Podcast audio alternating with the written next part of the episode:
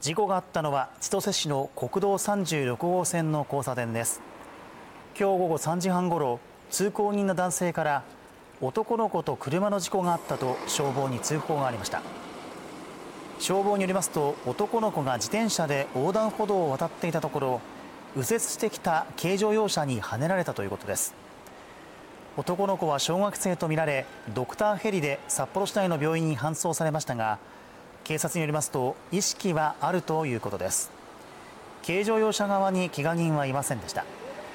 警察が事故の状況を詳しく調べています。